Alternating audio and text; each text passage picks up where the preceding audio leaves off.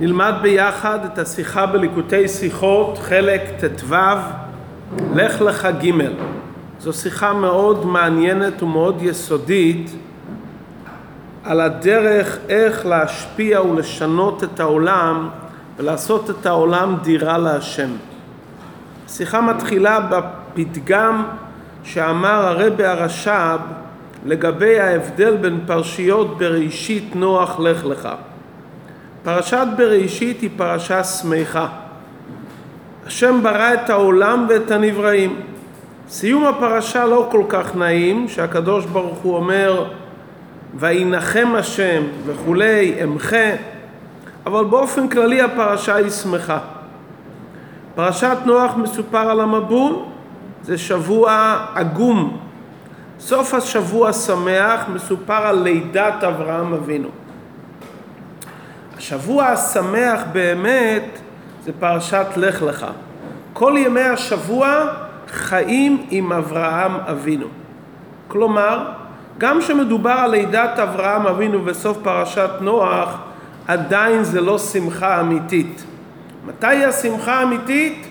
אחרי שויאמר השם על אברהם לך לך, הסיפור על אברהם אבינו בפרשת לך, זה באמת שמחה אמיתית. גם פרשת בראשית שהיא שמחה, אבל בסופה מדובר על התוכנית כבר של המבול. עד כאן הפתגם שאמר הרבי הרש"ב. שואל הרבי לכאורה, אם סיום פרשת בראשית לא כל כך שמחה, תוכנית על המבול, ופרשת נוח מדברת על המבול שזה בכלל מאוד לא נעים, וסיום הפרשה מדבר על לידת אברהם, לכאורה היה מתאים יותר לכתוב על התוכנית על המבול בפרשת נוח, ואז כל פרשת נוח תהיה פרשה פחות שמחה ועגומה. פרשת בראשית תסתיים לפני התוכנית על המבול, ואז כל הפרשה תהיה פרשה שמחה.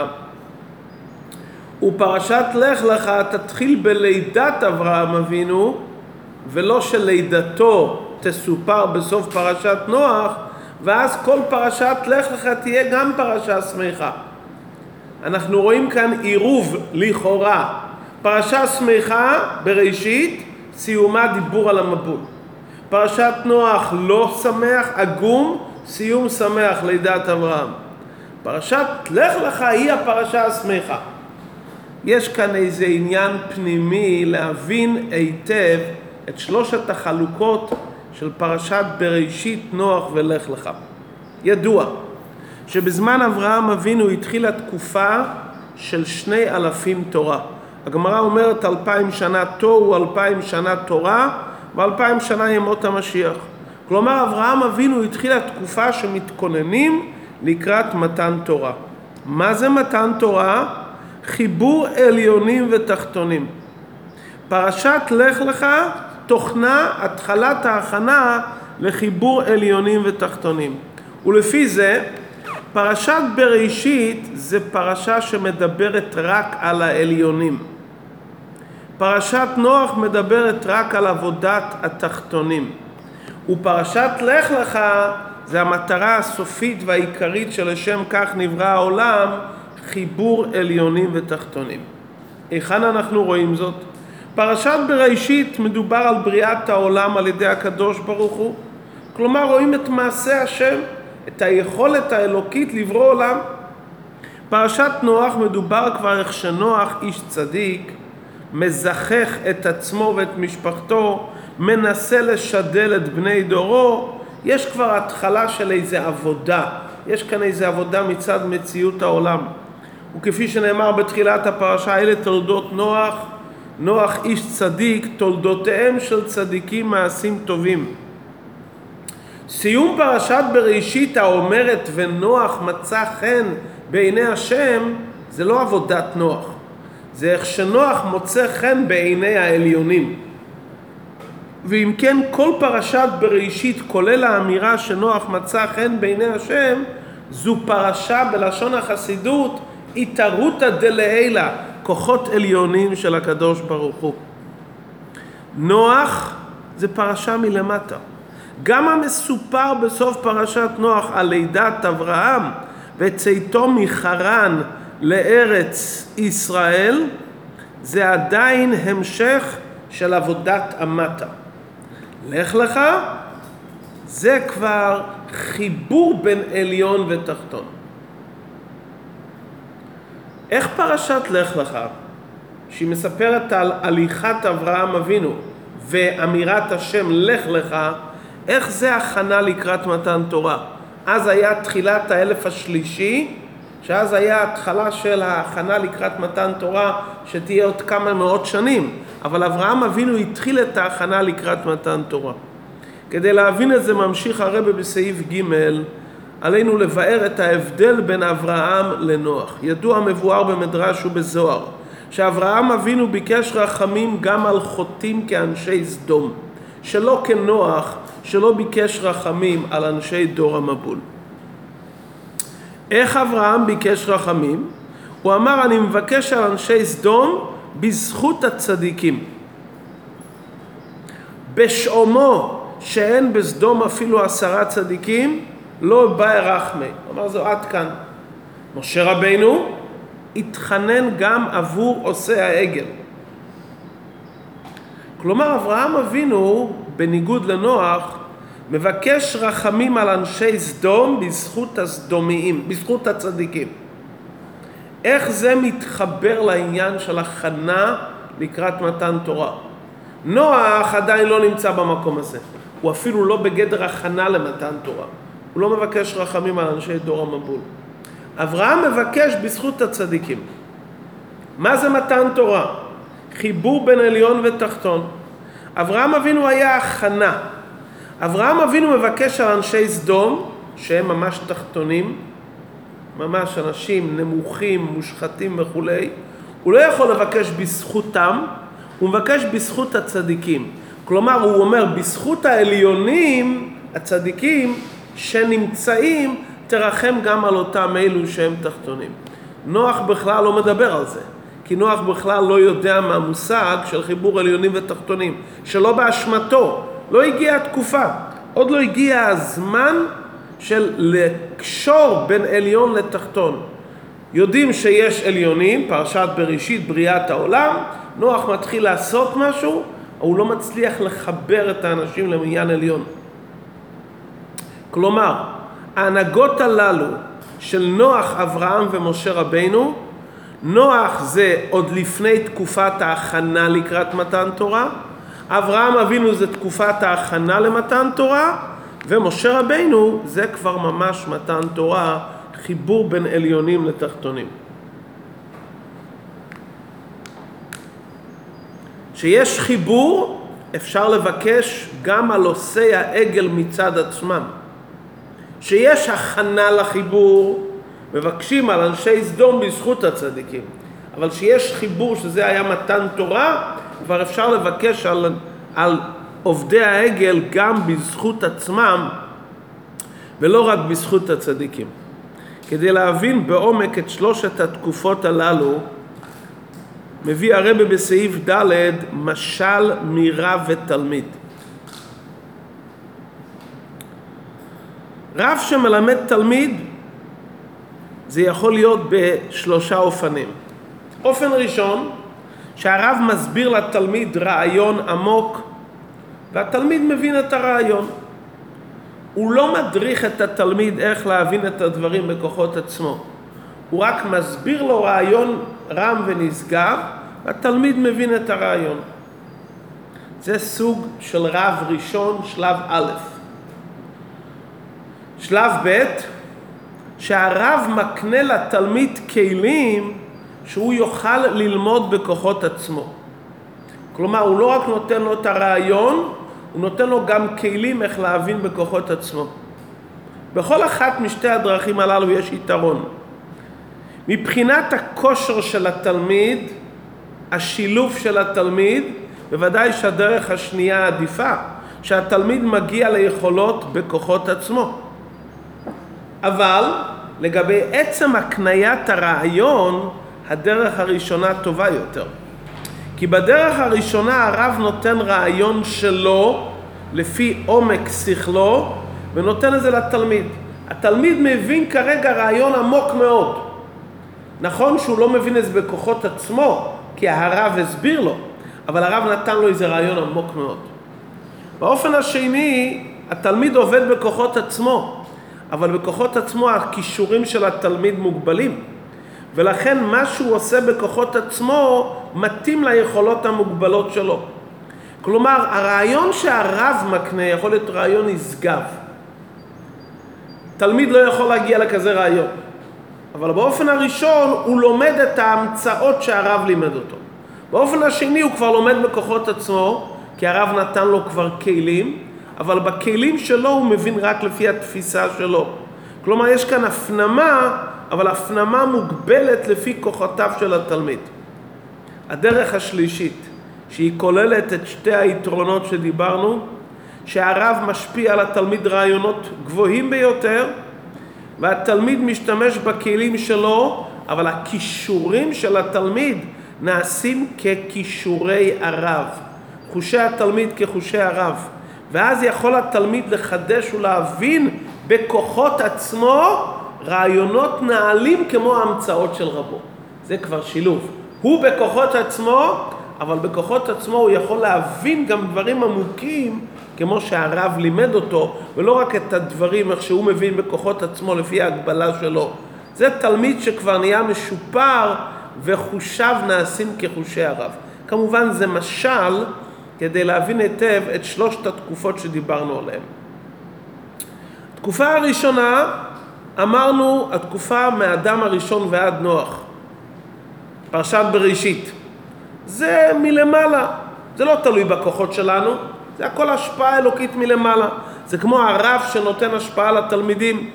חנוך שהיה איש צדיק, והוא היה בדור בעייתי ומושחת, אבל מכיוון שלא היה לו את העבודה העצמית כדבעי, אומרים חכמינו, היה קל בדעתו להרשיע. אם הוא היה נשאר עוד זמן מה עם בני דורו, הוא לא היה מתגבר על הרע. מיהר הקדוש ברוך הוא לסלקו.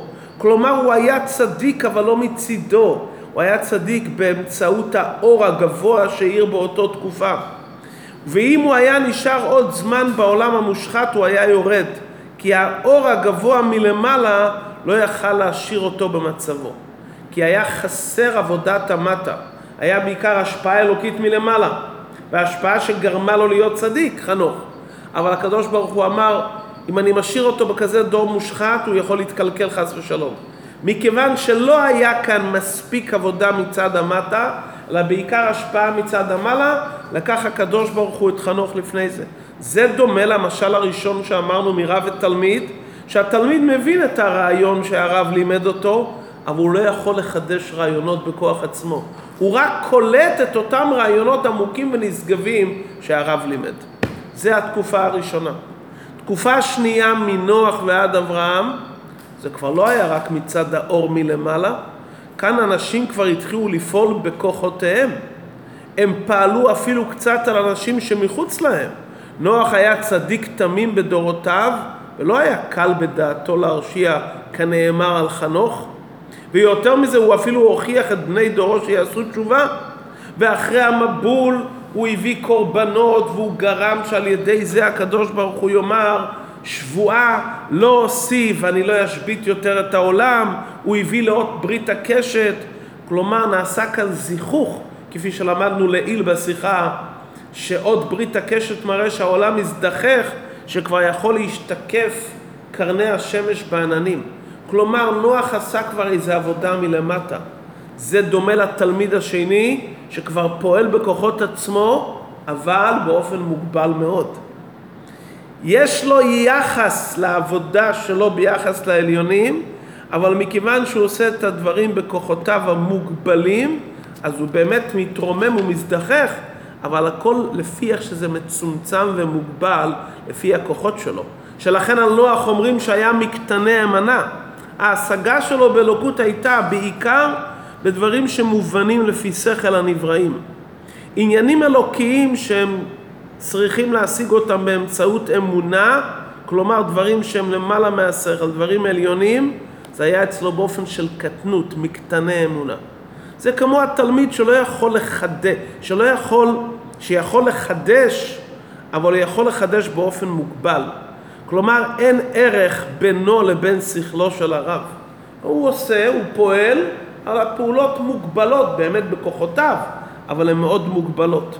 זה תלמיד שמחדש בכוחות עצמו, אבל באופן מוגבל. עבודת המטה, בשורה נפלאה, כבר המטה עושה, התלמיד כבר חושב, אבל הכל באופן מוגבל. אברהם אבינו, שזו הייתה התקופה השלישית, כאן היו את שתי המעלות. אברהם אבינו התחיל בכוחות עצמו, למד והבין והשיג על פי שכל הוכחות מן העולם שיש מציאות אלוקית.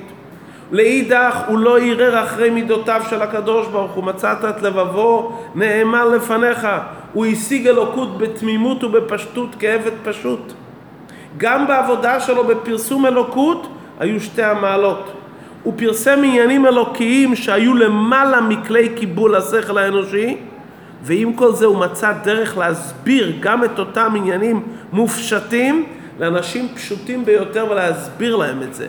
זה כבר דומה למשל השלישי, לרב ותלמיד שחושב וכישורי התלמיד נעשים ככישורי הרב. אלו שלושת התקופות, אדם, נוח, אברהם. מה חסר בזה? זה רק הכנה לקראת מתן תורה. כפי שהרבי ממשיך בסעיף ו', נכון שכישורי התלמיד נעשים ככישורי הרב, אבל זה רק הכנה לחיבור האמיתי של עליונים ותחתונים, כפי שנעשה על ידי משה רבינו במתן תורה. ומדוע? בואו נחזור למשל של הרב והתלמיד. אמרנו שהיכולת של הרב להכין את התלמיד, שהתלמיד יוכל להבין בכוחותיו ולהתחבר ולהבין רעיונות נשגבים כמו ההמצאות של הרב, זה התהליך המושלם. לא רק נתינה מלמעלה כמתנה ולא רק עבודת המטה באופן מוגבל, אלא עבודת המטה, הפנמה של המטה, הוא באופן מופלא כמו שכלו של הרב. על איזה תלמיד מדברים? על תלמיד שיש לו כישורים, על תלמיד שהוא בר דעת, שהוא ראוי לקבל את ההשפעה של הרב. גם לפני שהרב לימד אותו, היה לו ראש, היה לו שכל, היה לו יכולות. והרב דיבר אותו והשפיע לו, רומם אותו והגביה אותו הרבה יותר, עד שהוא נעשה על דרך הרב. אבל גם לפני שהרב דיבר איתו, הוא לא היה תחתון ממש, הוא היה בר דעת, הוא היה בן אדם עם שכל. הוא השתפר והשתכלל עד שחושיו נהיים כחושי הרב. כלומר, שכלו של התלמיד שנעשה מאוחר יותר כשכלו של הרב באמצעות זיכוך של שכל התלמיד, יוצא שבעצם התלמיד הוא לא ממש תחתון אמיתי. הרי הוא מתחבר לרב, השכל שלו והשכל של הרב.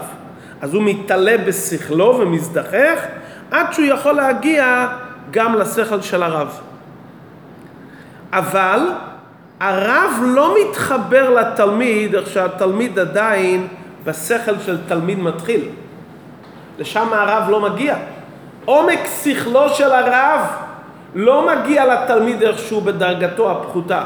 כשהתלמיד מתחיל להיות בר שיח עם הרב ולדבר איתו בגובה העיניים, כי הוא הזדחך והשתכלל, הרב מוצא איתו שפה משותפת בעניינים הגבוהים. מתי שהוא היה תלמיד מתחיל, הרב לא העביר לו זכלים עמוקים. ואיך שלא יהיה, הוא חייב להיות איזה סוג של בר דעת.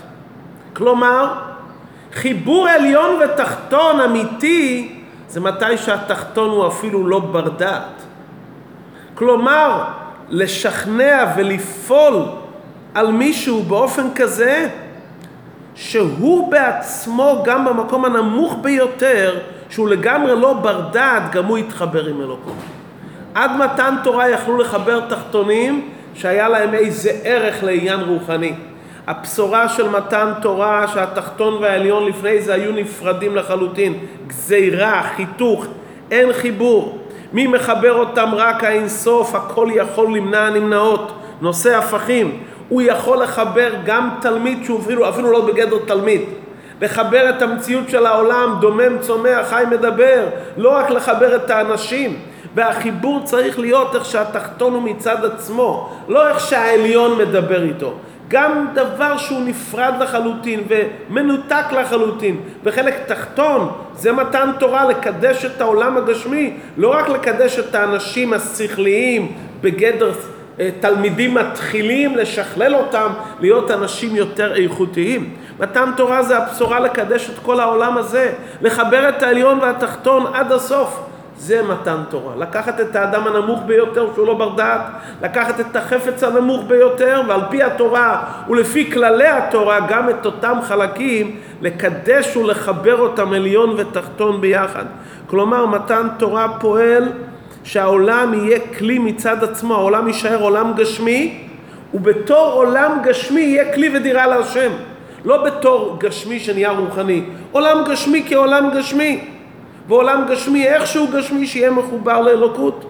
כמו שיהיה לעתיד לבוא דירה בתחתונים, יהיה עולם גשמי, ובתור עולם גשמי יהיה גילוי מהותו ועצמותו של הקדוש ברוך הוא כאן בעולם. זה יהיה רק לעתיד לבוא, שנראה את זה באופן מושלם. ארבע הדרכים הללו שדיברנו, אדם, פרשת בראשית, שתיים, נוח, עבודת המטה, הכנה למתן תורה, אברהם, פרשת לך לך, משה רבינו מתן תורה, הארבע הדרכים הללו קיימות גם היום בעבודה האישית של כל אחד מאיתנו, גם לאחר מתן תורה בעבודה היומיומית, כפי שממשיך הרבה בסעיף ז'. יש יהודי שעובד בדרך הראשונה, הוא עדיין אוחז בתקופה של מהאדם הנוח, הוא עובד את השם עבודת הנשמה, הוא לא פועל על הגוף. נכון שהוא מקיים תורה ומצוות עם הגוף הגשמי, אבל אין כוונתו להשפיע על הגוף. הוא משתמש בגוף כאמצעי לבצע את הרצון של תורה ומצוות. הוא לא מתעסק עם הגוף כגוף. הגוף מבחינתו הוא מעבר ואמצעי כדי לבצע את הרצון של הנשמה. ובוודאי שהוא לא מתכוון להשפיע על העולם שמחוץ אליו, כי אפילו בעולם שלו הוא לא מתכוון לזכח את הגוף כגוף. הוא משתמש בגוף כמעבר בלבד. הוא אוחז עדיין בתקופה של אדם הראשון, הוא אוחז בתקופה הראשונה שהתלמיד מקבל שפע מלמעלה אבל לא פועל בתוך המציאות של העולם. הדרך השנייה שיכול להיות אצל אדם אחרי מתן תורה, שאדם מתחיל להתעסק כן עם הגוף שלו, משפיע על העולם שמסביבו שגם הוא יהיה דירה להשם, אבל אין כאן התמסרות במסירות נפש שהעולם יהיה דירה. הוא עושה את הדברים באופן הכרחי כדי למלא את התפקיד שלו בעולם. לדוגמה, הוא מוכיח אנשים, משכנע אנשים, כדי לרשום וי, קיימתי את המצווה של הוכח תכיח. השם ציווה אותי לדבר, אני מדבר. הוא יקשיב, הוא לא יקשיב, הוא ישתנה, זה לא משנה לי. אני רוצה לקיים את המצווה, שאני צריך להוכיח אותו, אז אני אדבר איתו. לא אכפת לי אם הוא ישתנה או לא ישתנה, אני רוצה שלי יהיה את המצווה לדבר. אני מדבר, זאת אומרת הוא מדבר עם השני, אבל לא נוגע לו שהשני ישתנה עד הסוף. הוא עושה את הדברים כביכול לצאת ידי חובה, הוא עושה את זה באופן מושלם, אבל עדיין לא שהשני יתקרב, אלא שהוא יצא ידי חובה. זה על דרך ההנהגה של נוח. הוא הוכיח את הנשים 120 שנה. זה היה בעיקר כדי לקיים את הציווי שהשם הטיל עליו להוכיח. הוא לא יכל במסירות נפש לבקש עליהם רחמים, הם לא היו כלים. והוא גם מצידו בעיקר רצה לקיים את רצון השם. דיברנו על זה פעם בעבר, האם הוכח תוכיח זה כדי לפתור את עצמך מחובת ההוכחה, או שהוכח תוכיח כדי לשנות את השני. שינוי יכול להיות מתי שאתה לא עושה את הדברים כדי להצדיק את עצמך, או כדי לצאת ידי חובה מבחינה רוחנית לבורא העולם. ומתי שנוגע לך באמת השני, ולכן עד מסירות נפש, אתה לא מוכן לוותר עליו. כי אתה עושה את הדברים לא רק כחובה אישית שלך, זה בעצם הדרך השלישית. כמו ההכנה לקראת מתן תורה, אברהם אבינו משתדל עד מסירות נפש להפוך את העולם והוא עושה את זה מצד רגש פנימי של אהבת ישראל, וככה זה נדרש גם מאיתנו. לרומם את השני מצידו. מה חסר בעבודה הזאת? לפעמים אתה מרומם את השני ואכפת לך מהשני, אבל אתה לא נוגע בשני במקום שהוא נמצא. אתה מרומם אותו למקום שאתה נמצא, אבל אתה לא מגיע אליו במקום שהוא נמצא. אם, דבר שני, אם אתה רואה שהשני בכלל לא בשל ולא כלי להתקרב, אתה עוזב אותו בצד. מתן תורה זה כבר שלב רביעי. תתקרב למישהו כי אתה רוצה את טובתו, ותתקרב אליו במקום שהוא נמצא, תתחבר איתו במקום שהוא נמצא. לא רק כרב שמדבר עם תלמיד שיש לו כישרונות, והוא מזכך את התלמיד ומרומם אותו למקום יותר גבוה. זה אפשר לעשות עם תלמיד שהוא בר דעת. מתן תורה אומר, רגע, תפעל גם עם המציאות עצמה, איך שהיא תגיע אליה במקומה היא. אברהם אבינו רומם את בני דורו שהם יכירו שכל עולם, שהעולם זה עניין אלוקי. הוא העמיד את עצמו בסכנה בשביל אנשי סדום. אבל התפילה שלו הייתה שהסדומיים ינצלו בזכות הצדיקים. כלומר, הוא לא הגיע לאנשי סדום במקומם הם.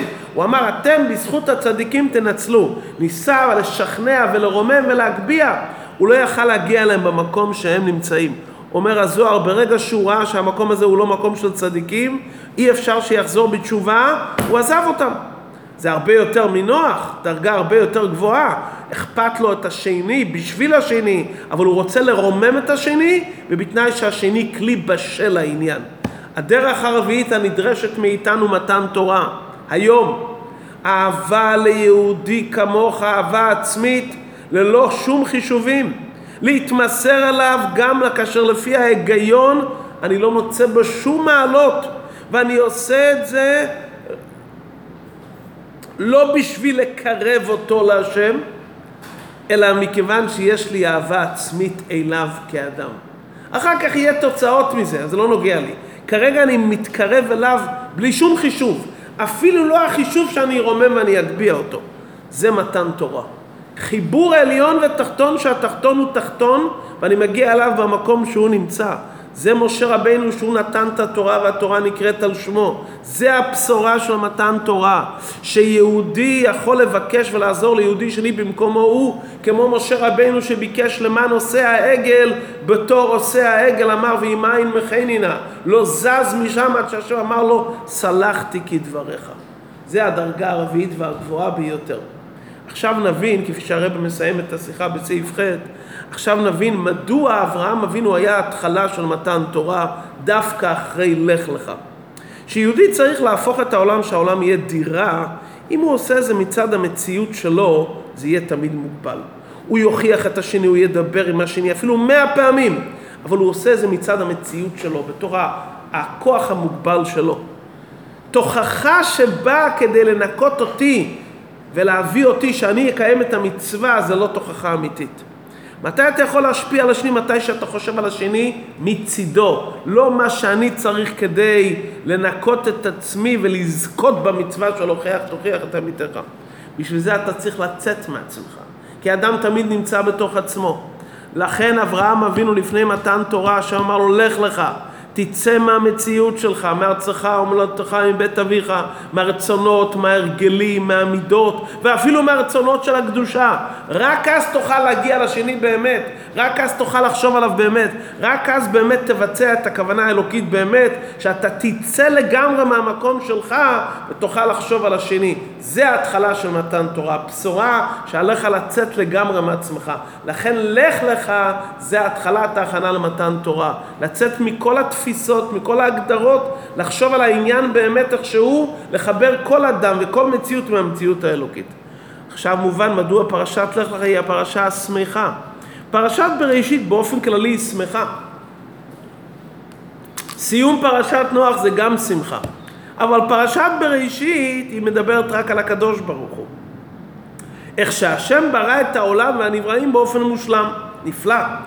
הכוח האלוקי שלא מוגדר ויכול לברוא יש מאין, לא מוגדר לא בגדר של עין ולא ביש, יכול לברוא את העולם מצד הכוח האלוקי. זה הכל מלמעלה. זה לא מצד מציאות העולם. זה לא פריצת גדרים אמיתי. הקדוש ברוך הוא מתגלה ביכולות שלו. בכזה מצב שהכל בא מצד למעלה כמתנה, בסוף יכול להיות שיצטרכו להביא מבול. כי אין כאן שיתוף, אין חיבור של העולם. לכן סיום פרשת בראשית שמדברת על העליונים ועל הכוח האינסופי של הבורא, שיש רק התגלות של המעלה, של הרב, של הכוח האינסופי, התערותא דלילה, בסוף קורה שהנברא לא תופס את העניין ויש חס ושלום קלקול שצריך להביא עניין של הפך. סיום פרשת נוח, נוח באמת עשה את הכל בכוחות עצמו, אבל הוא התחיל להתחבר, אבל זה עדיין הכל היה בכוחות המוגבלים שלו. ומכיוון שזה היה בכוחות המוגבלים שלו, אז זה עדיין לא הבשורה. אז אברהם אבינו לפני לך לך, זה המשך העבודה של נוח, שהוא עושה את העבודה בכוחות עצמו.